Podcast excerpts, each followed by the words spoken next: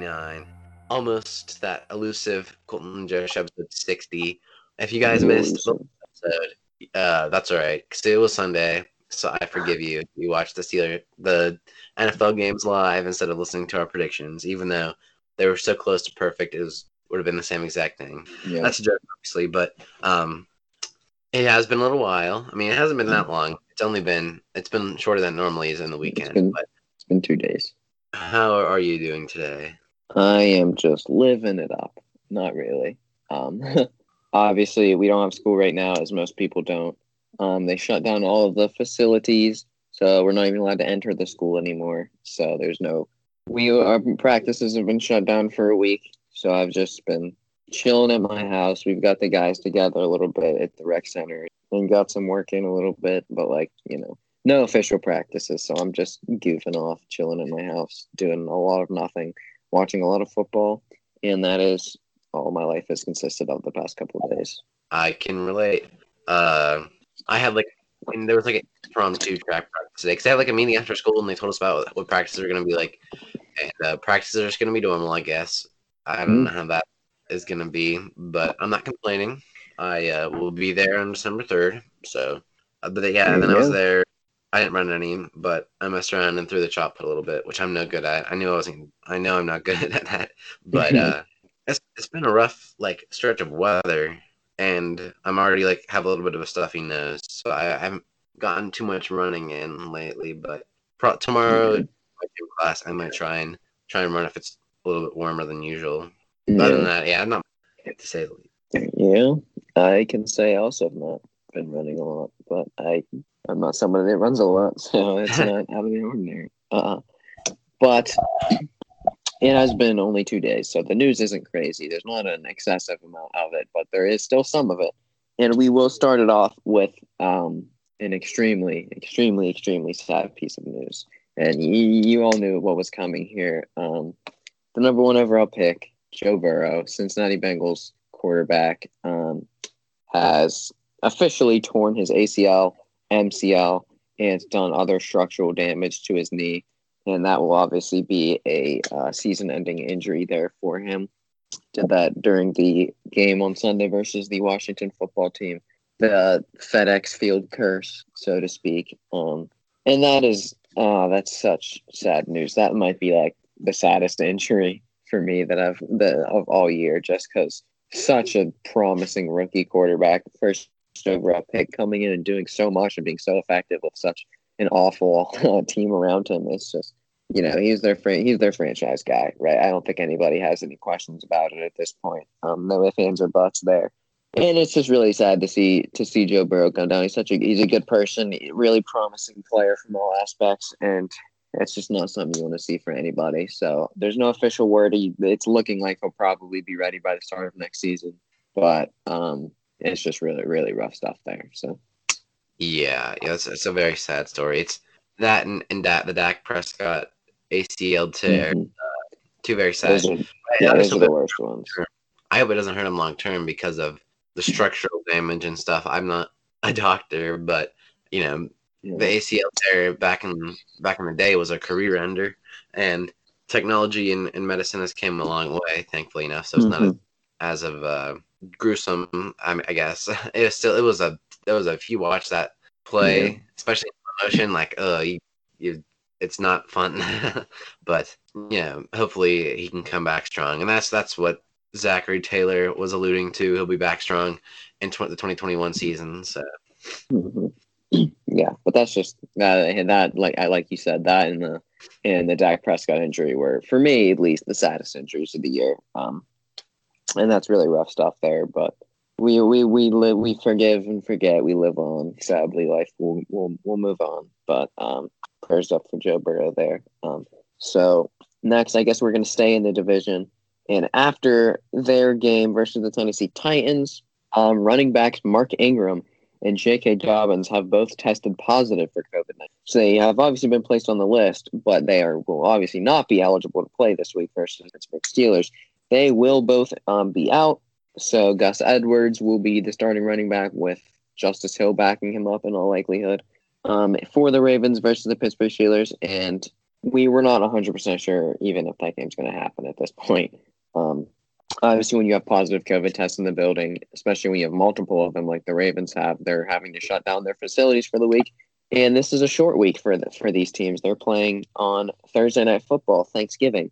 Um, so it's a short week. We don't actually know. This game is definitely not 100% on whether it's happening after these positive tests that have just come out. And of course, it's it's the when they've faced the Titans that the tests come out. Obviously, no shade to the Titans anymore, but like that was the biggest, the big, the big outburst earlier in the season was having to do with the Titans and their improper usage of policies that were set in place by the NFL. Um, but yeah, those guys won't be playing. A big day for Gus Edwards, I can expect. He's a big fantasy target. Um, yeah.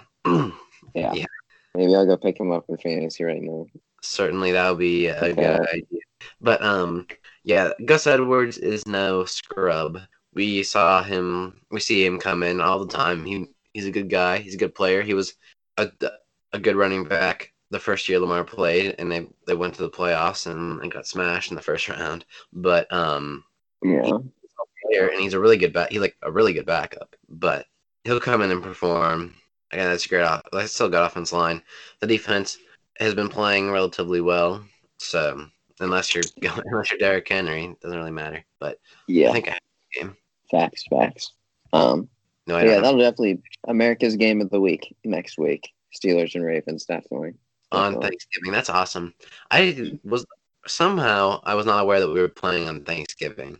For some reason, I thought we were playing on Sunday, but I cannot complain because other than that, it's like all teams with three and six or worse records playing. Yeah, yeah. That, that should definitely be a really good game. Hopefully, will the Steelers continue on their undefeated train? We will find out. But um, that we will. Next piece here. So we continue with the saga we'll call it, of Takk McKinley. he was cut by the Falcons, signed by the Bengals. He didn't pass his physical with the Bengals, cut by the Bengals, signed by the 49ers. Well, he didn't pass his physical with the 49ers either and was cut by the Niners. And now he has been signed by the Las Vegas Raiders. Will he pass the physicals? Um, Lord knows. I don't know what happens in those physicals that he's not able to pass. But um, yeah, another team that is in a better situation for this season than the Niners. Um, and they're that's one thing they're lacking is a pass rush. They've got you know Maxx Crosby and Clelin Ferrell who are you know are not having the most productive of seasons to say the least. Um, so Takk McKinley could definitely come in there and try to jumpstart that pass rush. You know that'd definitely be something that they need coming in and being a potential playoff team, team that's fighting for the playoffs, that seventh elusive seventh seed. Um, just narrowly lost to Kansas City this week. It was it, it was a close one. Um, so yeah, um, hopefully he'll be able to pass the waivers. There's definitely no guarantee with that, as we've seen him already two times fail his physicals, whatever that does entail. But um, yeah, so Takk McKinley, Vegas Raider. So I looked it up just for for my for my wondering sake, and I mentioned it so many times. So the main things that go on is during NFL physical is blood works, EKGs, and for certain players, stress tests on their heart in order to determine if they are if they have internal issues that might affect the player's ability to participate in the NFL. So I don't know what he's failing, hmm. but I would. It's, it all looks, it's making sure the heart is strong. So maybe he had issue there, which maybe would for him to playing in the NFL if he has issues. But uh, there you see a lot like Vic Beasley didn't pass his physical, and then like you know they do stuff and they pass it later. Like you know maybe they've got like high blood sugar or something. I have no clue, but I, don't know anything about that. But mm, yeah, they, hopefully he'll be able to come back because he's a relatively good player. But um, yeah. Next, we're going to get into two guys that have been sidelined for the majority of the season that are designated to return from injury reserve. Um, first, for the New York Giants, their rookie safety second round pick Xavier McKinney um, is finally designated to return. We saw him get an injury before the season even started, never even got to play a snap, and he was, I believe, the first safety taken in this draft. Um, so it's definitely really good for him to be able to play, come in and bolster a Giant secondary that has been overperforming this season, I guess I can say, for some pieces and underperforming for others, as James Bradberry has been a very pleasant surprise. Logan Ryan's been pretty nice, but um, other than that, not very good. And as we speak, you as, as always, we give our um, Monday night reaction somewhat. And Right. the Rams get got a field goal to put them up twenty seven to twenty four. The Buccaneers got the ball back, and Tom Brady throws his second interception of the night. Oof. So the Rams will now have the ball with less than two minutes left and looking to just run this clock out and, and secure a Monday night football victory over the Buccaneers. The Rams are a dangerous team. Their Yeah. defense is like quietly really, really good. Like they can shut down some of the top offense. We saw Yeah. See the Seattle Seahawks there, and um, now we're seeing it with the Buccaneers. They're not shutting down the offense completely, but you know, you can rattle quarterbacks like Russell Wilson and Tom Brady, then you're certainly a, a force to be reckoned with there. Yeah, and the Buccaneers are just underperforming. I gotta say it. Like the offense, especially the receiving core, is so stacked. Two really good running backs, an offensive line that I believe is potentially top five in the league. Um, defense, a defense with really nice pieces on every level of the field. Like this, I mean, this should. Uh, my What? Oh, I mean, yeah, like this year overall has done well, but this game is, you know, I'm not watching yeah, it just- just based on, on what I've heard. You know, they, they've let up some some of you those. know, like we thought they were going to be, you know, good pass rush, obviously, and a solid linebacking core. They they might probably have the best linebacking core in the league, honestly. And they've had some breakout stars, Antoine Winfield Jr., Carlton Davis in the secondary. That like that's just a very good team in every aspect, but they're just underperforming this year, man. I, I don't even know what to attribute that to, but I guess we're kind of getting off topic a bit. Um, so a- the first player, the first player was Xavier McKinney, and the second player designated to return is Sony Michel of the New England Patriots. Who's also been out. We've seen a carousel of running backs, including James White, Rex Burkhead, and Damien Harris, take over for him.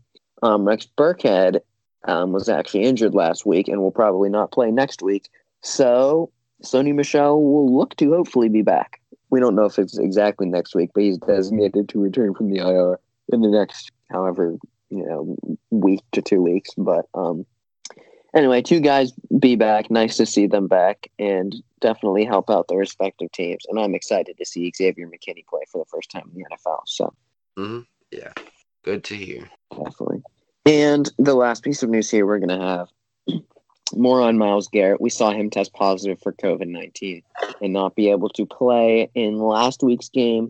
And now he has officially, as we kind of expected, but he's officially been ruled out for this week's game on Sunday versus the Jacksonville Jaguars. So their star, their star pass rusher, Myles Garrett, former number one overall pick, will be out for his second straight game. And yeah, that's rough stuff there if you're a Cleveland Browns fan. But obviously, you know, if he's going to have to miss a game, missing a game versus the Jacksonville Jaguars is not the worst game you can miss, or you know, one of the better games that you can miss. So, um, I guess. I, as far as, I mean, he could add some stats on against a team like that, but it's not like you know, not in the game is going to be the difference between a winning and a losing game in all reality. Yeah, yeah, it's accurate. But um, so now with that, we get into the the episode point, the analysis of the Week 11 NFL games. So you saw on our Saturday episode, we gave our brief little analysis of the Arizona Cardinals, Seattle Seahawks Thursday night football game. So now we're going to get into the Sunday games and Monday night football, which is just coming to a wrap right now. And unless we see a punt return touchdown right here, then um, yeah, we did not see a punt return touchdown. So Rams take it on Monday Night Football. Um, so we'll we'll start it off here with wh- how we always started off. You know that we're homers, we're or we're we're Ga- we're Pittsburgh fans. We're gonna start off with the Pittsburgh Steelers and the Jacksonville Jaguars here. Um, the Steelers win it twenty-seven to three in a dominant fashion. Um, our top performers here, we're gonna have James Conner, sixteen touches for ninety-nine total yards, uh, six point eight yards per carry. We have Diontae Johnson, 12 receptions for 111 yards. And then um, the duo of safeties for the Pittsburgh Steelers, Minkah Fitzpatrick and Terrell Edmunds, both with two interceptions apiece, two passes defended apiece. Um, Minkah Fitzpatrick with five tackles, Terrell Edmunds with four tackles. So really nice games there for the two of them. And Pittsburgh just kind of dominated this game from start to finish in really all aspects, which was what you expected. They forced Jake Luton to throw four in four interceptions that game, which obviously was something that he had not done in his career. Um, James Robinson did rush for 73 yards on 17 attempts, and Joe Schobert did accumulate 13 tackles. But those are the only players on, on Jacksonville who really had anything to show. Um, and yeah, this was just a dominant Pittsburgh victory from start to finish, which was what you expected when you're when you're facing a ten or I guess at the time a nine zero oh team versus a one and eight team. You, you expect a dominant victory, and that's exactly what happened. So Pittsburgh does what they're supposed to do, takes a dominant win over an inferior opponent, and that's about what we expected. So yeah.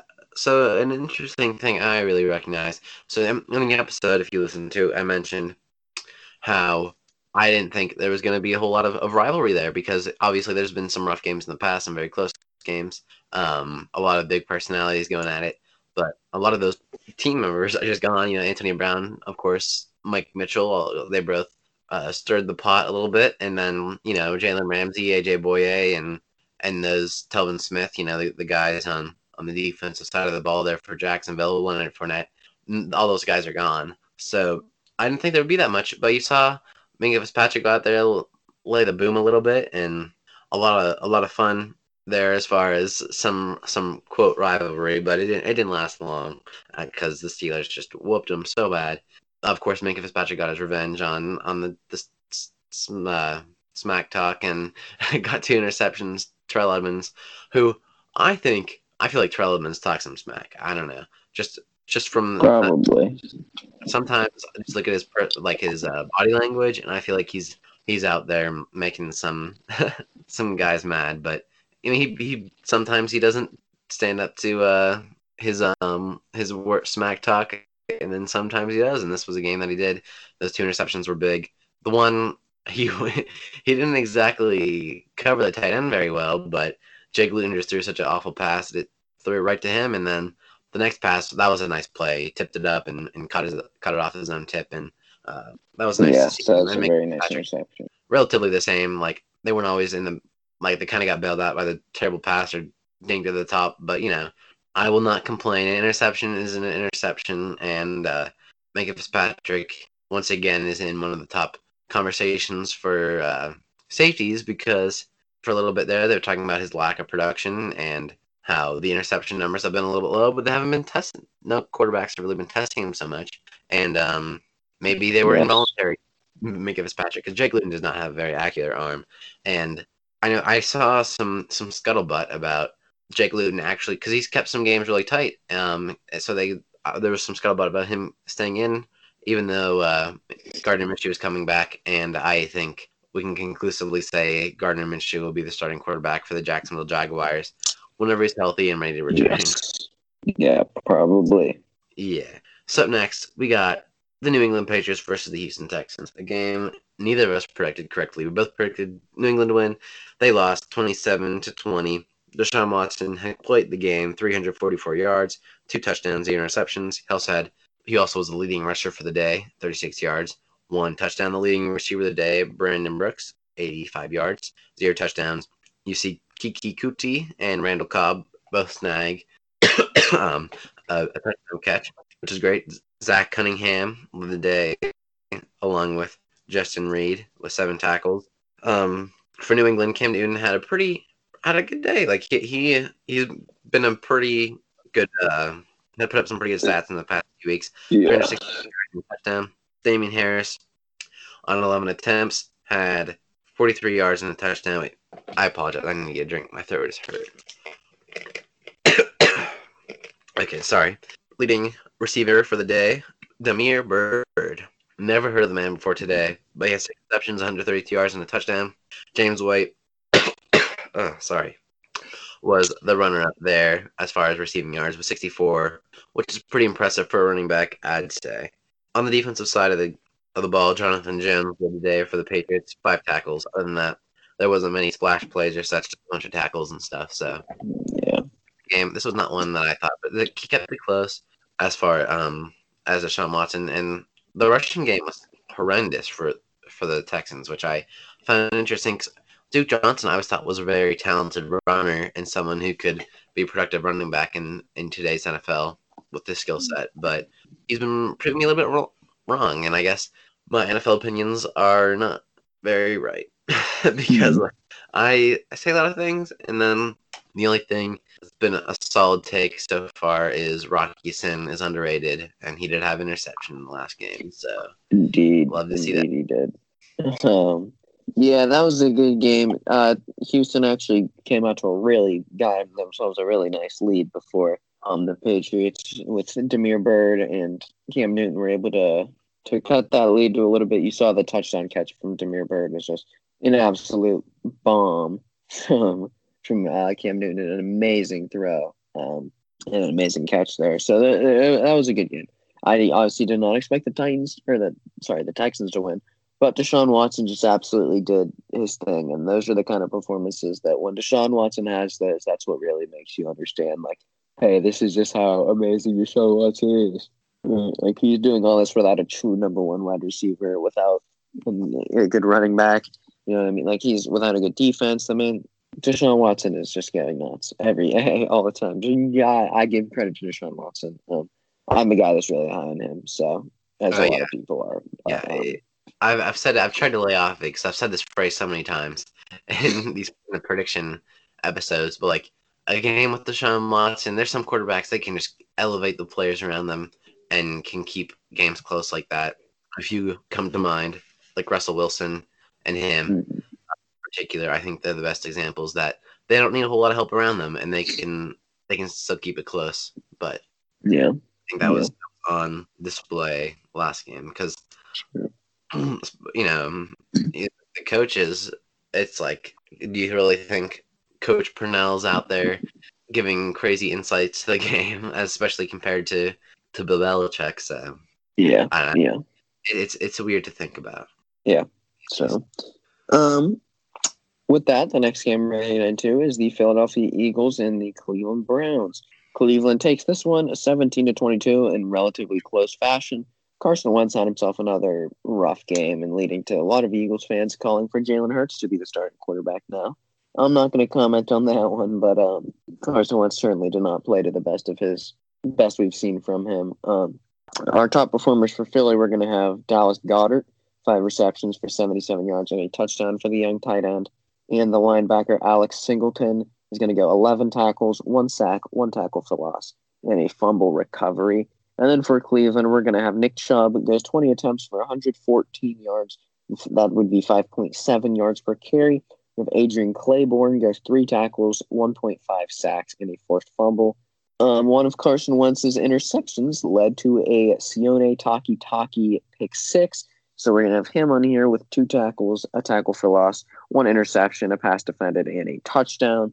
And then we mentioned um, last week with when it was announced that Myles Garrett would not play, um, that they were going to need Olivier Vernon to step up. He was one of those guys that they were going to need to step up. And boy, did he ever step up with five tackles, three sacks, three tackles for loss, and a pass defended. A career type of game for Olivier Vernon there on that Cleveland Browns defensive line. So yeah, this was just a game Cleveland's defensive line dominated the Philadelphia offensive line. Like it was just, it was just, they just couldn't compete. You know what I mean? Carson Wentz struggled again. You saw, and it was really a battle of the defensive lines. And Philly was Philly's defensive line was not able to get anything really going against that star-studded Cleveland offensive line with Conklin, Tretter, Bitonio, and and Wills. So you know Baker Mayfield didn't have the best game of his career, but he had some really nice throws. You saw that crazy bomb to Rashard Higgins that was a, a diving catch there, and Cleveland pulls this one out by five points against um, a solid team in Philadelphia. So Yeah, um, I played the Browns defense in fantasy this week, and I won by a lot, but it wasn't because of them. They put up like 20 fantasy points. Yeah. So crazy impressive performance. Dare I say it was not as prof- as impressive as the Panthers as they shut out the Detroit Lions. So I think they're a solid football team, and they did it without Teddy Bridgewater. He was called out like basically every game. We were both surprised. I mean, at least I was. And then PJ Walker, so PJ Walker gets the start, and he wins his first game in in great fashion for 258 yards and a touchdown, two interceptions, which is is what you'd expect kind of from a, a first starter Yeah. player like that. who hasn't isn't exactly very experienced. Well, he's been, he's been like 15 NFL teams, but we don't need to go there. Um, He was Mike an Davis- undefeated XFL starter. that is true. Um, Mike Davis is the leading rusher for the day with 64 yards, touchdown. David Moore has 127 yards on seven receptions, which is an average of 18.1 yards per catch. What a guy! Curtis Samuel. Seven yards worth of receiving there, and a touchdown. Um, Tre Boston six tackles, leading the day. Uh, other than that, there wasn't a lot. It wasn't. It was just a dominant performance all around. Yes. Um, honestly, if I, when, I'm, when I looked at these the stats for the Lions, like I really don't even know who had a good game at all. But if I have to give one player, Jeff Okudah had a solid game with five tackles, which is good for a cornerback. So I'll give that to him. But Uh, it's just uh, it's a yeah. it's a it was a really ugly day for the Lions offense. D'Andre Swift was out with injury, so Adrian Peterson had to get the bulk of the carries. He got like nine for like ten yards, which is horrible. And you know, oh, I you sent the, the Instagram post to me about how uh, they finally named D'Andre Swift the running back, and Adrian Peterson was like, "Yeah, finally," because he he understands where he is in his career, and he's not exactly the star that he once was, or he can't. He's not an every down back, so Yes. It- yes. I kind of feel bad for the man, but at least he's self aware. He's not going to be like upset about it. Yeah. Yeah. And I said we we both expressed before the season. Um, while we weren't entirely right, we said um, that D'Andre Swift would. We believed, at least I believed, that D'Andre Swift was the best running back in that class. Um, it, it was a consensus thing of like uh, the th- three best prospect running backs in that draft were DeAndre Swift, J.K. Dobbins, and Jonathan Taylor. And while we were wrong because Clyde Edwards-Helaire and James Robinson are both, I think we can safely say the the best two rookie running backs. Um, D'Andre Swift thus far is doing better than Jonathan Taylor and J.K. Dobbins. Um, early season they were definitely doing better, but you know Jonathan Taylor with poss- quite possibly the best offensive line in the league is just not really putting up numbers. He got 20 he's- attempts this game. I saw that. He got 20 Yeah. attempts this game, and he, it was like 90 yards against, which is okay, but, you know, not very efficient to say the least. Yeah, like he's not being an efficient back with quite possibly the best offensive line in the league, and he's obviously been the starter with in the absence of Marlon Mack with his ACL tear earlier in the season. Um, and J.K. Dobbins has been really solid when he plays, but um, he just isn't getting the playing time with the wealth of running backs they have there. We'll see a little bit later. He had a really nice. I guess with the next game that I have here, we'll see. He had a really nice game. I'll get into it now. I guess. Um, Tennessee and Baltimore. Um, Baltimore loses this. Tennessee wins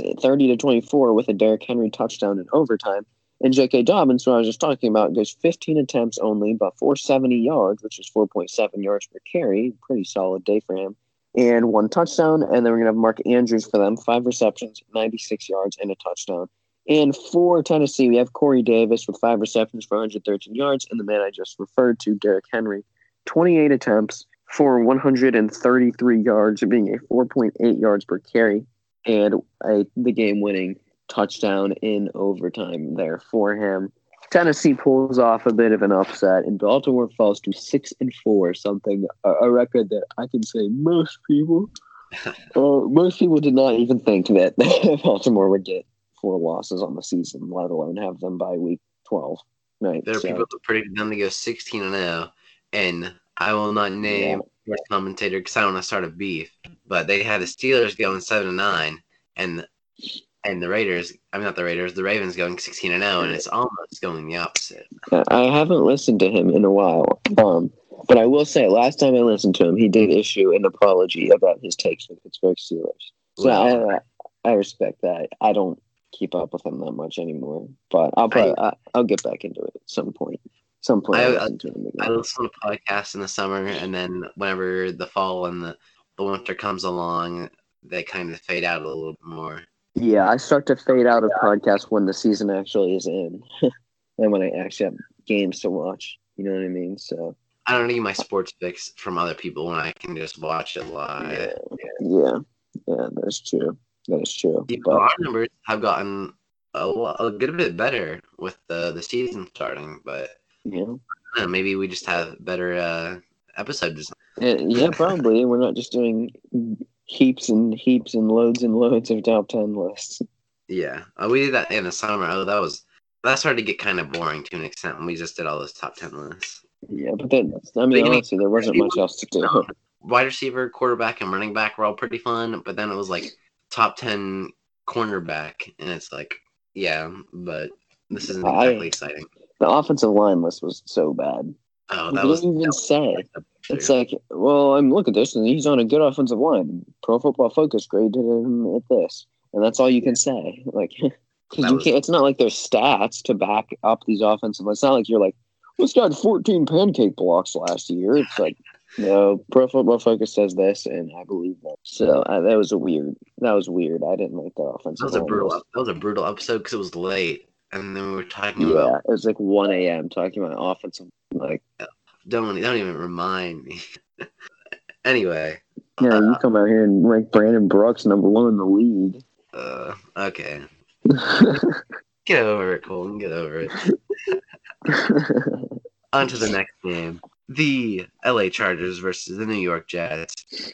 Chargers win it 34 to 28. Justin Herbert has a great game, 366 yards, three touchdowns. Keenan Allen has like a like maybe a career game. I'm not a big Keenan Allen documenter of, of stats, so I'm not sure. 16 receptions, 145 yards, and a touchdown. Mike Williams, 72 yards and a touchdown. Hunter Henry had 48 yards and a touchdown. Mm. Um, on the mm. defense side of the ball, Rayshawn Jenkins led the day with five tackles. Then Tevaughn Campbell, hard to pronounce that name a little bit, three tackles, an interception that he returned for the touchdown. For the Jets, Joe Flacco passed for 205 yards, two touchdowns, and an interception. Frank Gore, Mr. Mr. Frank Gore, the ageless wonder, rushed for 61 yards and a touchdown. Then La'Mical Perine also rushed for a touchdown. Mm. Denzel Mims led the day receiving with 71, but Breshad Perriman and Chris Henderson both had a touchdown receiving. Um, Neville Hewitt, nine tackles, and um, other than that, not a whole lot of exciting defensive performances with the Jets. But this, I feel like as though I did not watch this game, but I feel as though this game was much more of a blowout than the score shows. I would just. I was surprised the Jets were able to put up 28 points for one. I know it was like it was a pretty balanced attack too between the rushing game and, and the passing game. Um, the yeah. rushing game wasn't exactly productive with Frank Gore and Perine, but um, they both got the touchdown. Joe Flacco was okay. I mean, he had like a fifty percent completion percentage, which is is pretty not good okay, for his. But... he's not. It's not great, but at this point in his career and with the talent he has around him, you know, you, you, you have to come to things. I just, I every every time Joe Flacco plays, I'm discouraged by the fact that they do so much better under Joe Flacco than Sam Darnold, and I don't understand it because Sam Darnold is a better quarterback than Joe Flacco. Right? I yeah. feel that Sam Darnold has a lot of potential, but it's like when I watch this and I see the team play so much better under Flacco, it's just like it confuses me. And I'll never, yeah. I'll never understand. I'll never get to the bottom. Maybe I. It kind of leads me to believe that um, he doesn't listen to Adam Gase as much, and maybe he makes some audibles at the line to some better plays. And Sam Darnold maybe just doesn't have the experience to do such, and I mean, yeah, just goes out there that he does. But I mean, that's just a wild guess. Yeah, that's a possibility, but the Lord knows. That's the it does discourage me, but we'll, we'll, we'll see. We'll see. Um, the next game we get into is Cincinnati and Washington. Washington wins it nine to twenty. And it, it, pains me to say, but before the injury, a top performer was Joe Burrow. 203 yards and a touchdown before he went down with injury. And then Ryan Finley came in and stunk up the field. And Cincinnati, I believe, was winning before the Burrow injury. You actually saw what I um, one play where Joe Burrow got rocked. He was diving to the goal line, and Chase Young rocked him and forced a fumble on the goal line, which was an absolutely crazy, amazing play for Chase Young. Like that was nuts. But I, was worried after that one, before before it was kind of foreshadowing, I guess. Um, but yeah, Burrow went down sadly, and he was having a good game. Tyler Boyd finished with nine receptions for 85 yards. And then for the Washington football team, we're going to have Antonio Gibson go 16 attempts, 94 yards, and a touchdown. And scary Terry McLaurin, five receptions for 84 yards there for him. Uh, and yeah, it wasn't really an efficient day for Alex Smith. It was a very inefficient day for Ryan Finley, obviously. big um, surprise. and this was a this was a crapshoot, especially after Joe Burrow went down. There was just not a lot of talent in this game whatsoever. You know what I mean? Like it was just not. I, I was able to watch, you know, catch some of it, um, and it was not fun. It was not a fun watch, to say the very least. Um, so that's really all there is to that. Washington took this one, and I, I still think Cincy would have won with Joe Burrow, but yeah. obviously Burrow goes down, and Washington just becomes better in every category of uh, of the game there. So Washington took it by 11, 9 to 20. Now, I could have swore Chase Young like tore his ACL, and there's no way he rehabbed from a torn ACL that quick. So I, I he didn't He had some kind of injury earlier in the year, and you know he but he's been back for a few weeks. He definitely didn't tear his ACL, but yeah, I for some reason I thought that I thought he was out for the season, and then I saw that he was like I saw some stats about him, and it was like he's playing again. I was so confused, but I'm happy. I mean, I'm I'm happy to see him back, but it's it's sad to see Joe Burrow again. And you must have been really confused when I had Chase Young as a runner up for defensive rookie of the year. That I know. I was like, I was like, he he was doing that good before he got injured that he already has that good of stats. yeah, because I I mentioned it, you're like, hmm, even with the injuries, I was like, yeah, I mean, you know, he was injured for a while. That's why I went. I didn't have him as a winner because that. But I guess if you thought that he ACL, that would that would make sense of your confusion. yeah. Um. But the the Bengals automatically go to 31 in my power rankings if we're gonna do those on Wednesday. We haven't even talked about it, but um, they they're just they're so bad. They might it's, they rival the Jets with Ryan Finley because there's just like mm-hmm. there's nothing there going for them. But on to the next, a very surprising game. Both of us had it incorrect. The win streak for the Dolphins is over as the Broncos break it. They win 20 to 17. Drew Lock had a a fairly good day here 270 yards, no touchdowns, and an interception. but it was the story was really the rushing game. As Melvin Gordon and Phillip Lindsay both rushed for over 80 yards. Melvin Gordon had two touchdowns though, so I'd I'd give him the player of the game. Receiving leader was Tim Patrick, 119 yards, and Noah Fant caught uh, 55 yards there, which is good. Melvin Gordon, yeah, it was it was a big player there. He although I just so. He almost got three touchdowns, but he fumbled it away on the goal line one time. Yeah, yeah. Justin Simmons had six tackles and the interception on Tua that I did not talk about yet. I'll, I'll yeah. let you finish. So so Tua throws for 83 yards and a touchdown. Um, and an interception. Like, no, did not an interception. It was Fitz that threw the interception. I know. I, for some reason, I thought it was Tua, but yeah, at, at the half. I'll get was, into that. That was an interesting decision, but we'll get into that in a minute. Yeah, so so they throw in Ryan Fitzpatrick. He throws for 117 yards and an interception. Um, they, they really couldn't get much going here either way. DeVante Parker had 61 yards and a touchdown. Uh, on the defense side of the ball, Xavien Howard had an interception. and Eric Rowe had had seven tackles. But it's like eh, they were the Dolphins were playing uphill this whole game. I got to watch part of it, but uh, I was I was on and off. I didn't get to watch a whole lot of it. It was on and off. Uh, but um, I know I was watching it and Tua was in, and then I come back in and Fitzpatrick's in, and I'm I'm confused. I was like, did Tua get hurt or something? And then I, I look I look at the chat because I'm watching a YouTube stream that's um kind of legal, and they're all like, can't believe they pulled Tua crazy. I can't believe they put in Fitzmagic over Tua or whatever. And it's so weird because they they put in they pulled Fitzpatrick when he was doing good for Tua, and Tua does good, and then they just like switch it back. And I, I think you need to stick with one guy. And if he doesn't play good, like they were still in a position to win. I think Tua probably has a higher like there's probably a higher chance of them winning with Tua. I didn't get to watch enough unless Tua really had a horrible day, but like I don't get it. It's just weird. But yeah, yeah. I, I hated the move to, to, to bench Tua for me. Um, there were a lot of people that thought it was actually because of injury. Brian Flores came out and said, no, we benched him because of performance. He also was quick to say after the game, Tua will be starting next week. There's no doubt about that. Um, he is their guy. But for me, you can't just bench a quarterback because the offense isn't getting anything going. Like I can see if Tua threw a couple interceptions, maybe you bench him. He didn't even throw any picks. You know what I mean? He's just the offense just wasn't performing well earlier early in the game. You know what I mean? And it is Yeah. rough. They don't have Gaskin. They cut Jordan Howard. It's Tua, DeVante Parker, Gesicki, and Matt Breida, I guess, currently. So, and, and that's just really not a good offense, right? You you can't blame Tua for going in and starting. You're not. I I don't like the take that just because thing you don't get the offense off the ground quickly means you bench him, and then you know Fitz came in and ended up throwing an interception. But this is just Are a you- game where Denver's defense went nuts. Are you discounting Salvon Ahmed? The I am. I am discounting Salvon Ahmed. Um, but Denver's defense went nuts. They had, I believe, five sacks and an interception, obviously, some tackles for loss. They were going nuts. Oh, they had they had six tags sacks.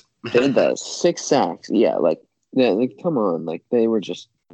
We knew Miami's offense line was bad, but they were holding up for most of the season. Right? They just were not able to hold up versus Denver. Um, And and so all their pass rush with, you know, Bradley Chubb and Josey Jewell and Shelby Harris and all the guys there. Um, they just weren't able to keep up. Denver's defense had them in a hole all game, and that's really what it came down to. Because I don't think that Denver's offense was like anything super amazing. I don't think Drew Lock came out and was thrown for five million yards, but it's just it was a rushing game. just yeah, Melvin Gordon yeah. had like quite the game. yeah. It's just Denver's Denver's defense absolutely smothered Miami, and that's that's what it came down to. And I, I can respect that for the Broncos. Something the the Dolphins are gonna have to work on moving forward. But I I hate the move to bench too. I just really don't like that. Yeah, and I feel like Tua is. They're both. Fitzmagic isn't super close. Let's admit he he he's a very inconsistent player, and we've seen Tua in college. He was a pretty clutch guy. He came in at the I think at the at the late in the game um, over Jalen Hurts in in the national champion. He won the game, so Mm-hmm. um, you know I think there's a little bit mo- that maybe you I think you keep Tua in, but I'm I'm rambling on at this point.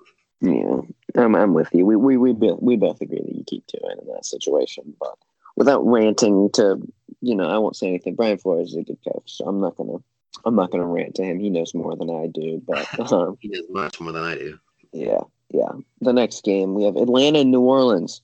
Um, final score: New Orleans takes it 24 to nine. Taysom Hill's first ever start. Um, he goes 233 passing yards, 51 rushing yards, and two rushing touchdowns for the man. Michael Thomas has his best game of the season so far, nine receptions for 104 yards. We've got Cameron Jordan absolutely went off, four tackles, three sacks, three tackles for loss. We're gonna have three tackles and two sacks and two tackles for loss for David Onyemata. And Trey Hendrickson goes two tackles, two sacks, and a tackle for loss. So this Saints defensive line was just going crazy. Just between these two players, there's already seven sacks between just those three players right there. Um, for the Falcons, Calvin Ridley had 90 yards receiving on five receptions, and that was really their only bright spot on that team. Matt Ryan had two picks thrown. And no one was able to get anything going really whatsoever. And yeah, this was just a dominant game by New Orleans. Uh, Taysom Hill, well, I still don't agree with you know the starting of Taysom Hill over Jameis Winston. We can argue that all day long. Um, he helped me in fantasy in my tight end slot, and I, I will be forever grateful to him for that. Um, and yeah, yeah. So New Orleans still dominated on all aspects of the field. Honestly, like they don't need Taysom Hill to come out there and you know throw for 300 yards and three touchdowns every game because that's just not not realistic. You know what I mean? So they just they're doing it with defense and the running game with Alvin Kamara, and he was able to feed the ball to Michael Thomas more than Drew Brees had been this season so far. So. Um, yeah, this was just a, a convincing win for New Orleans. You saw the one thing where like uh, Taysom Hill threw such a bad ball that like it's still got caught somehow to him by Emmanuel Sanders. But it was basically like a punt coming down from the ground. Like it was like falling straight down to the ground by the time Emmanuel Sanders was able to turn completely around and come back to it. So I don't know, you know, that was Taysom Hill. I still don't believe he's you know a good NFL quarterback, but say what you will, he's going to get them the win, and that's you know past couple seasons they're just they're getting wins without qu- quarterbacks that aren't Drew Brees. They're just they're designed that way, and I can respect that for Sean Payton. So they pull off Yeah. the W. I I was wrong. I thought the Falcons would win with Taysom Hill, and uh, I guess I wasn't alone because there was a report coming out about how the Saints players were not happy with Taysom Hill Yeah. starting with Jameis Winston, but he And kind it looked like one of those players um, was Alvin Kamara. Was what it looked like.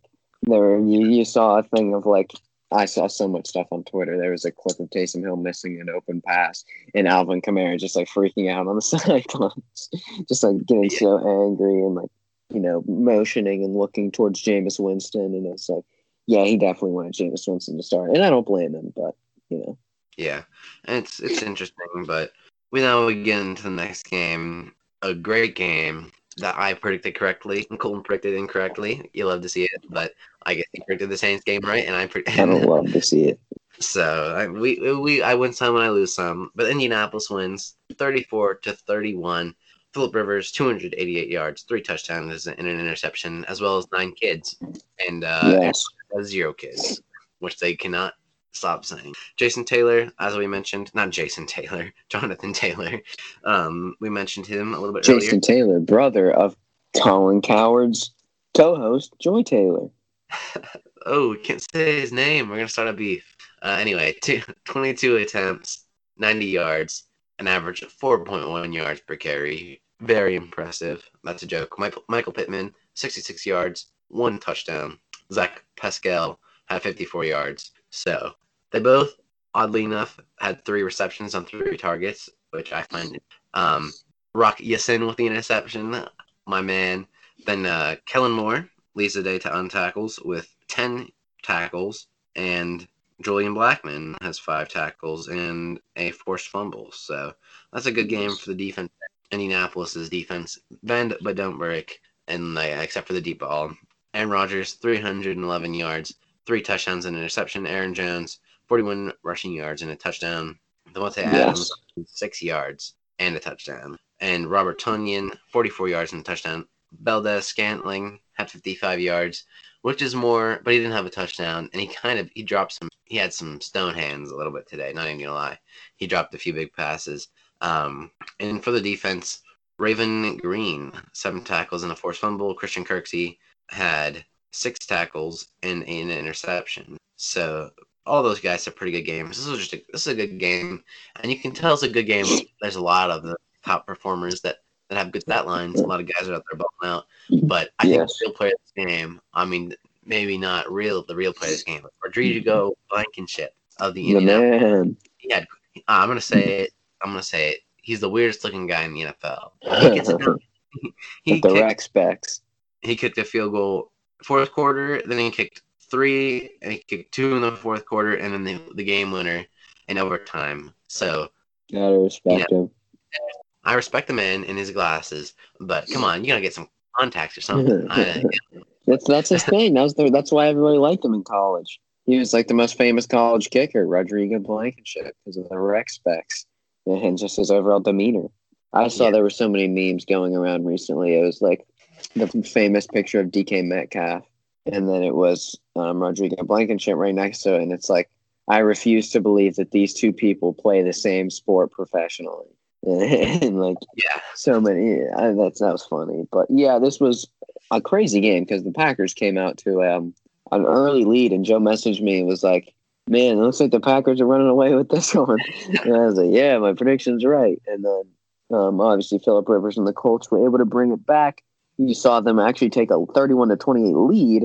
Aaron Rodgers on a third and 10 in his own end zone threw a deep bomb to Marquez Valdes-Scantling, which was caught, and they were able to drive down the field before um, Mason Crosby tied it up right before overtime.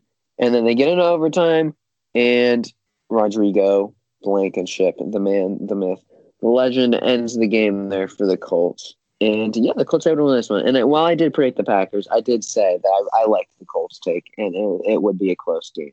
So that was, you know, half credit, I guess, partial yeah. credit, partial, partial credit. Um, but yeah, this was kind of, and the Colts are another team, like I mentioned with um, the Buccaneers, that kind of have everything. Like they're built for success. Like that's what you when you're talking about a team that you want to construct a team that has a smothering defense and an amazing offensive line. And they are in contention for the best defense in the league and the best offensive line in the league. And that's what I, that's what we've been saying since day one. Um, that it comes down to Philip Rivers, right? Like if if Philip Rivers was able to play consistent football and not make a lot of bad mistakes and not throw a lot of interceptions, they would be an extremely good football team. And it's looking like that's what's happening. You know what I mean? Like Philip Rivers is as time goes on, he's just making less and less mistakes. He's starting to be a little bit more cautious with the football. And that offensive line is the best that quite possibly that Philip Rivers has ever had to face or ever had to be behind in his NFL career, and probably the best defense he's had in his career. Um, and yeah, the one thing that's kind of holding them down there to an extent is just their wide receivers. They don't have a wealth of them, as T.Y. Hilton is not having a good season. But then, then they've got, you know, some underrated guys. I believe Zach, Pas- Zach Pascal is extremely underrated, and guys like Michael Pittman. Three solid tight ends on that team, and Doyle, Alie-Cox, and um, Trey Burton, the former Chicago Bear. And yeah, that team is just built for success and that, that, that's what it comes down to. And they they ended up taking this one in a very very good game versus Green Bay. But was that the last game you had, or do you have one more? No, I have two more. Cowboys, more. Oh, okay. Raiders. Okay, well then you're gonna have to go two in a row at some point then. So, okay, well, you can just do Monday Night Football in between, right? Okay. Unless you have to. That's I guess that makes sense. Okay. So are you doing the next one, or do I do Monday Night Football now? No, I'll do this. One. I'll do this one. Okay. Um, okay. Dallas Vikings. Dallas takes the win in another game where we both got wrong. Um, 31-28. Andy Dalton has one of has a solid game coming back. 203 yards, three touchdowns, and an interception. Ezekiel Elliott goes over 100 rushing yards. Tony Pollard gets a really nice long rush touchdown that I see all over Instagram because huh. of the, the the nice runs there. But honestly, like you're paying Ezekiel Elliott so much money, and he is not been an efficient runner at this point in his career. 4.9 average there. And but Tony Pollard averaged 12 yards per carry. and of course, uh, yes, he only had five attempts. But like at this point, I feel like you need to move Zeke. And I'm gonna say it. I heard it. I heard it from someone else, but I'm gonna say it on this on this forum that I think at some Ezekiel Elliott is gonna be maybe not traded, but like released or something because you got to get that contract off the book. He's getting paid so much, and I don't believe that one. For me, like I don't know. Um, I don't believe. I think when Dak comes back, that's when all the problems get solved. Uh, maybe, but he was he was even worse early in the year. This is like one of the best games of his of his year so far, and it, you know. No, he was definitely better earlier in the year, at least from like touchdowns. Like he yeah. was getting more. Yeah, he's not. He hasn't had an amazing season this year, but just because of the sheer amount Dak Prescott was throwing that ball like forty five times a game earlier in the year. But I think Ezekiel is still a really good running back when Dak is on the field and when, you know, he has a healthy offensive line and, you know, you're not missing La'el Collins and Tyron Smith. So I, I don't know. I still believe in Zeke, not, you know, for this season, but as a running back in general. Yeah, I mean, I get it. like he'll be a good running back somewhere. Like he's he's a good option. He can get you. I was like, he's a he's a good guy. He can get you a certain amount of yards every carry. But um, yeah. maybe that's a discussion for for uh, some other time. I don't know. But Amari Cooper leads the day receiving 81 yards. CeeDee Lamb and Dalton Schultz, Ezekiel Elliott all had receiving touchdowns. Lamb, crazy receiving touchdown for CeeDee Lamb. Yeah. Um, so that's that's great to see, I guess. Mr. Chidobe Awuzie, five tackles, leading the day, but Blaine Vander Esch was right behind there with four. He's arguably a top ten off ball wide receiver, wide off ball linebacker in the league, honestly. Um, and from Minnesota, Kirk Cousins, 314 yards, three touchdowns. Dalvin Cook rushes for 115 yards and a touchdown.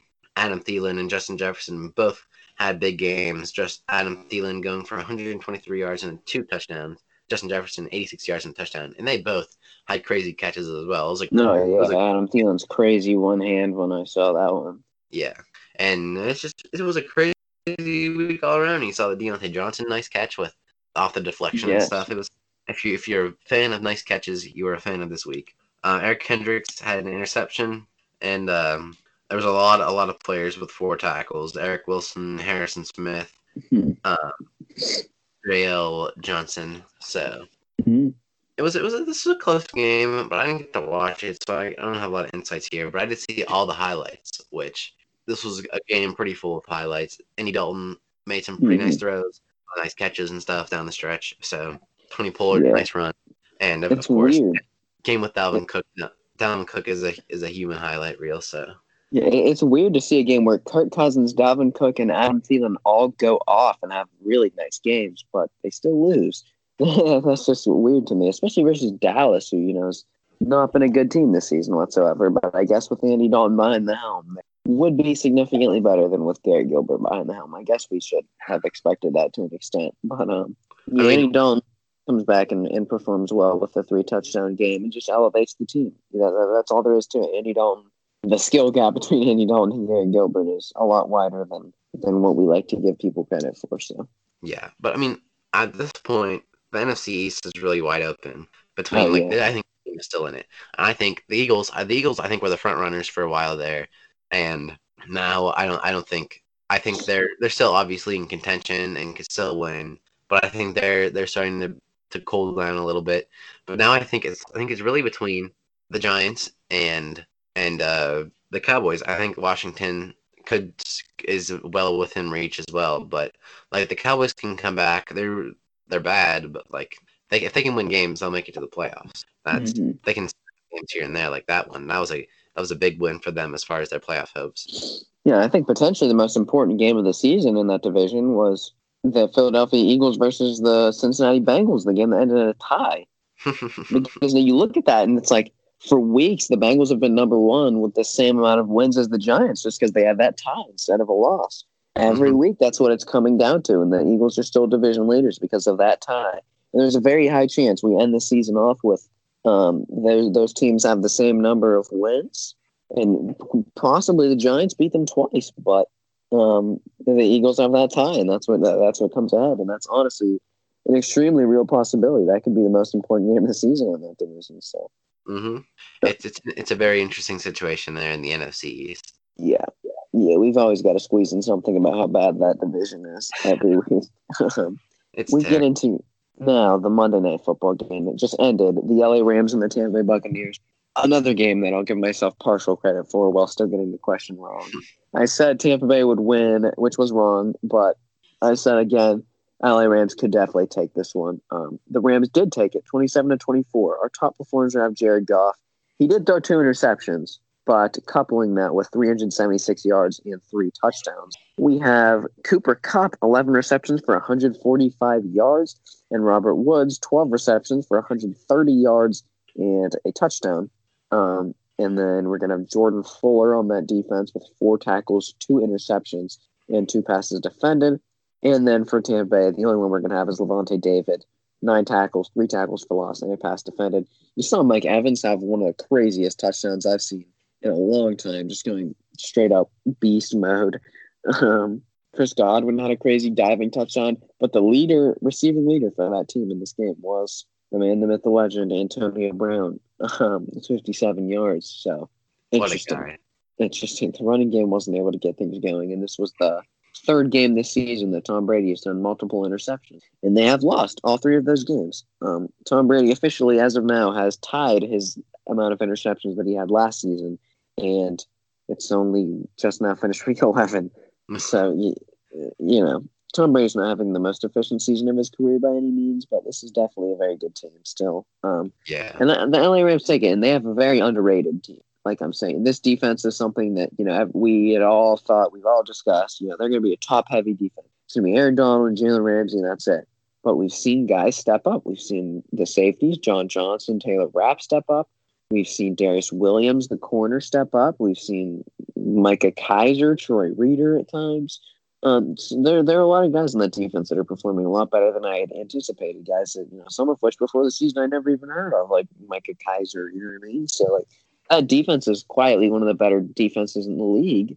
And Jared Goff had one of the better games of his career from a yard standpoint, and in a game where obviously the Rams are known for running the football. Um, in a game where they don't run the football very much whatsoever, they're still able to come out and get versus a really good team. That's just that takes me. Sean McVay becomes thirty-one and zero um, in games where he leads at halftime. So take that as you will.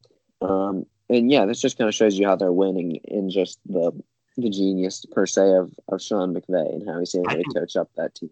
In so I think Sean McVay is, is like one of the most underrated coaches in the league at this point because yeah. he thought he was he was a, one of the top coaches whenever he won whenever he went to the Super Bowl. But then he lost, and ever since then, you don't hear his name called a whole lot. And I think he's still yeah. one. Of, like obviously, he's still one of the top coaches, and he's he's so bright. He's one of the he's a really smart guy. That's you can look at him and you can tell he's a very intelligent man, and uh, he knows a lot about the game of football. So gotta love to see it. There was the classic things of like he remembered like every play from every game, like for these past couple of years. Like you know, he's he's a very bright football mind. Definitely, definitely. Yeah, he, he's gonna be a good coach for years, and whether he bounces around a little bit like Andy Reid or stays with one team like Bill Belichick, he'll he'll definitely go down as a great in all likelihood. Um, and then we go into Sunday night football. I know it's a, lot of crazy games, a lot of close games. This was no different. An offensive implosion, unlike well, a once in a while game, unless you're watching the Chiefs because it's every game with them. Patrick Mahomes, yes. 348 yards, two touchdowns, and an interception. Travis Kelce also attempted some sort of trick play, which I um, did not notice. I didn't watch most of the game, but um, from a rushing standpoint, this was a really, really good game. Clyde Edwards, Edwards Helaire rushed for 69 yards, nice, and two touchdowns. Nice. Le'Veon Bell rushed for a rushing touchdown. They didn't. Neither of them had very efficient days, but touchdowns are the important thing. Travis Kelce, 127 yards and touchdown. Tyreek Hill, 102 yards and a touchdown. And on the defensive side of the ball, Anthony Hitchens and William Gay Jr., not William Gay's son, unlike what I thought for a long time. and Daniel Sorensen had one interception. I mean, which he is William Gay's nice. son, just not that William Gay. That's true. Yes. Um, Derek Carr. Very. This is this is one of his. This is a very Derek Carr esque game. Very efficient. was. 275 yards, three touchdowns, and an interception. Josh Jacobs rushed for 55 yards and a touchdown with an average of 3.2 yards per carry. Sheesh. What a crazy. I'm sorry. Um, Darren Waller, 88 yards. Nelson Agholor also had 88 yards. They both had a touchdown. Interesting little coincidence there. Johnathan Abram had seven tackles, and Nick Kowalski. Every time I have that, like I, he- the guy- that guy, like I is think a it's very. Kwiatkoski, I want to say. I have a hard, I have a hard time pronouncing it. and Trayvon Mullen gets the lone interception of the day for the Ravens. Ravens, not Ravens, Raiders. Ugh. But um, this is a this is a close game, and the I mean, Mahomes and the Chiefs they get their revenge. It was a you know Patrick Mahomes had the clutch touchdown on the last drive, and you the the hilarious Yes. picture of a Derek Carr like staring staring him down.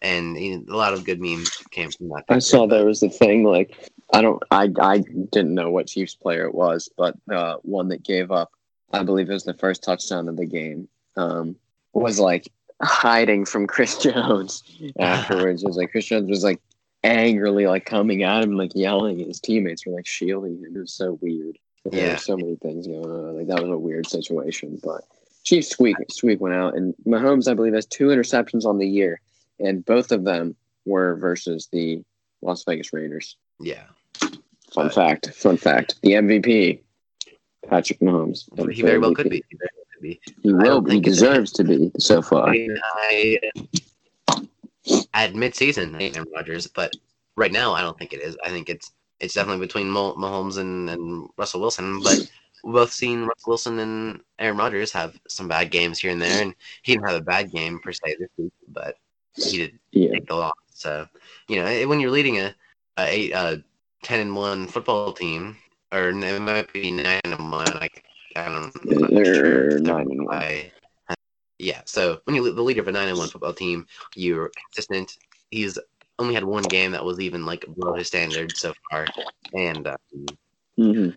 he's definitely at the top of the conversation right now. But Patrick Mahomes in the standard is 300 yards and three touchdowns, and you only below it one time. That's very impressive. yeah, but what I gotta say, if I've said it once, I've said it a million times. I truly believe that when it's all said and done, Patrick Mahomes will be the greatest quarterback of all time. Um, I honestly believe believe. that. Um, when you just look at the production he's had over his first two seasons starting and three seasons starting now, he could very well walk away as a three-time season, three-season starter. Um, he could very well walk away this season, starting three seasons with two MVPs and two Super Bowls yeah, that is a real possibility in his first three seasons starting.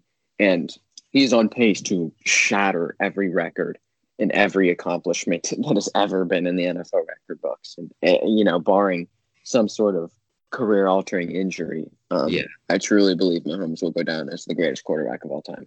That's yeah. That's what I was gonna say. Football fans can can help and pray that he does not sustain some injury because that would Yeah. like people are sad when Dak and, and those guys get injured, but yeah, I'm gonna be heartbroken if Patrick Mahomes gets injured. No hate to the other guys. It's just a different. It's just a different like level of play with Mahomes.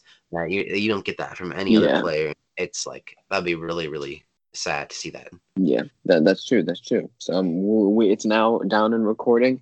I've got my receipts. Made like you know, 15 years from now, you can look back on this when Mahomes is the goat and be like, man, I was, I was smart. I was smart. That's going to be an interesting situation in 15 years when you bring up the old the old podcast and say right here, I yeah, week, yeah, week 11 of the NFL 2020.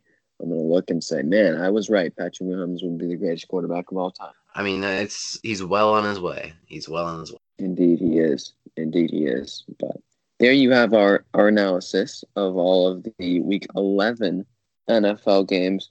So, the idea that was proposed for Wednesday um, will be going and talking through our Pro Bowl votes. Oh yeah, we're going to vote for the Pro Bowl. that is what we're gonna. I, I apologize. I forgot we talked about that. Yeah, so the Pro Bowl system has changed. There's now six votes per position, and I actually had to re kind of redo my uh, votes, or I was I went through to I was going to vote a second time and just vote for the same people again. Uh, and I'm you know personally a guy that I don't vote for my favorite players. I vote for you know who I believe is having the best season. Um, and but I went back to do it, and they had like changed certain players. So like they when um, they changed Demario Davis from um, outside linebacker to inside linebacker. So that changed that, and I wanted him to be on my list. So that took one of my inside linebackers away, and that added another outside linebacker that I did not originally have. So you know, I'll, I'll get into that stuff later. And those were you know, there are just a few little things like that. There was like I think there was a guy on my list that just got taken off of the ballot that I. So like I don't even know what I'm gonna do about that one, but Yeah. interesting stuff. Oh, yeah, I'll, I'll Well- I'll figure it out and I'll write it all down or, or screenshot it or something. Um, that's gonna be a long episode. So we're gonna mention all six players we voted for for each position. We'll just mention them, and then you know we don't have to go in depth on every every single one of them because you know that would take way too long. But obviously there'll be some discussion, I'm sure, with certain picks. But Yeah, definitely the, the major positions.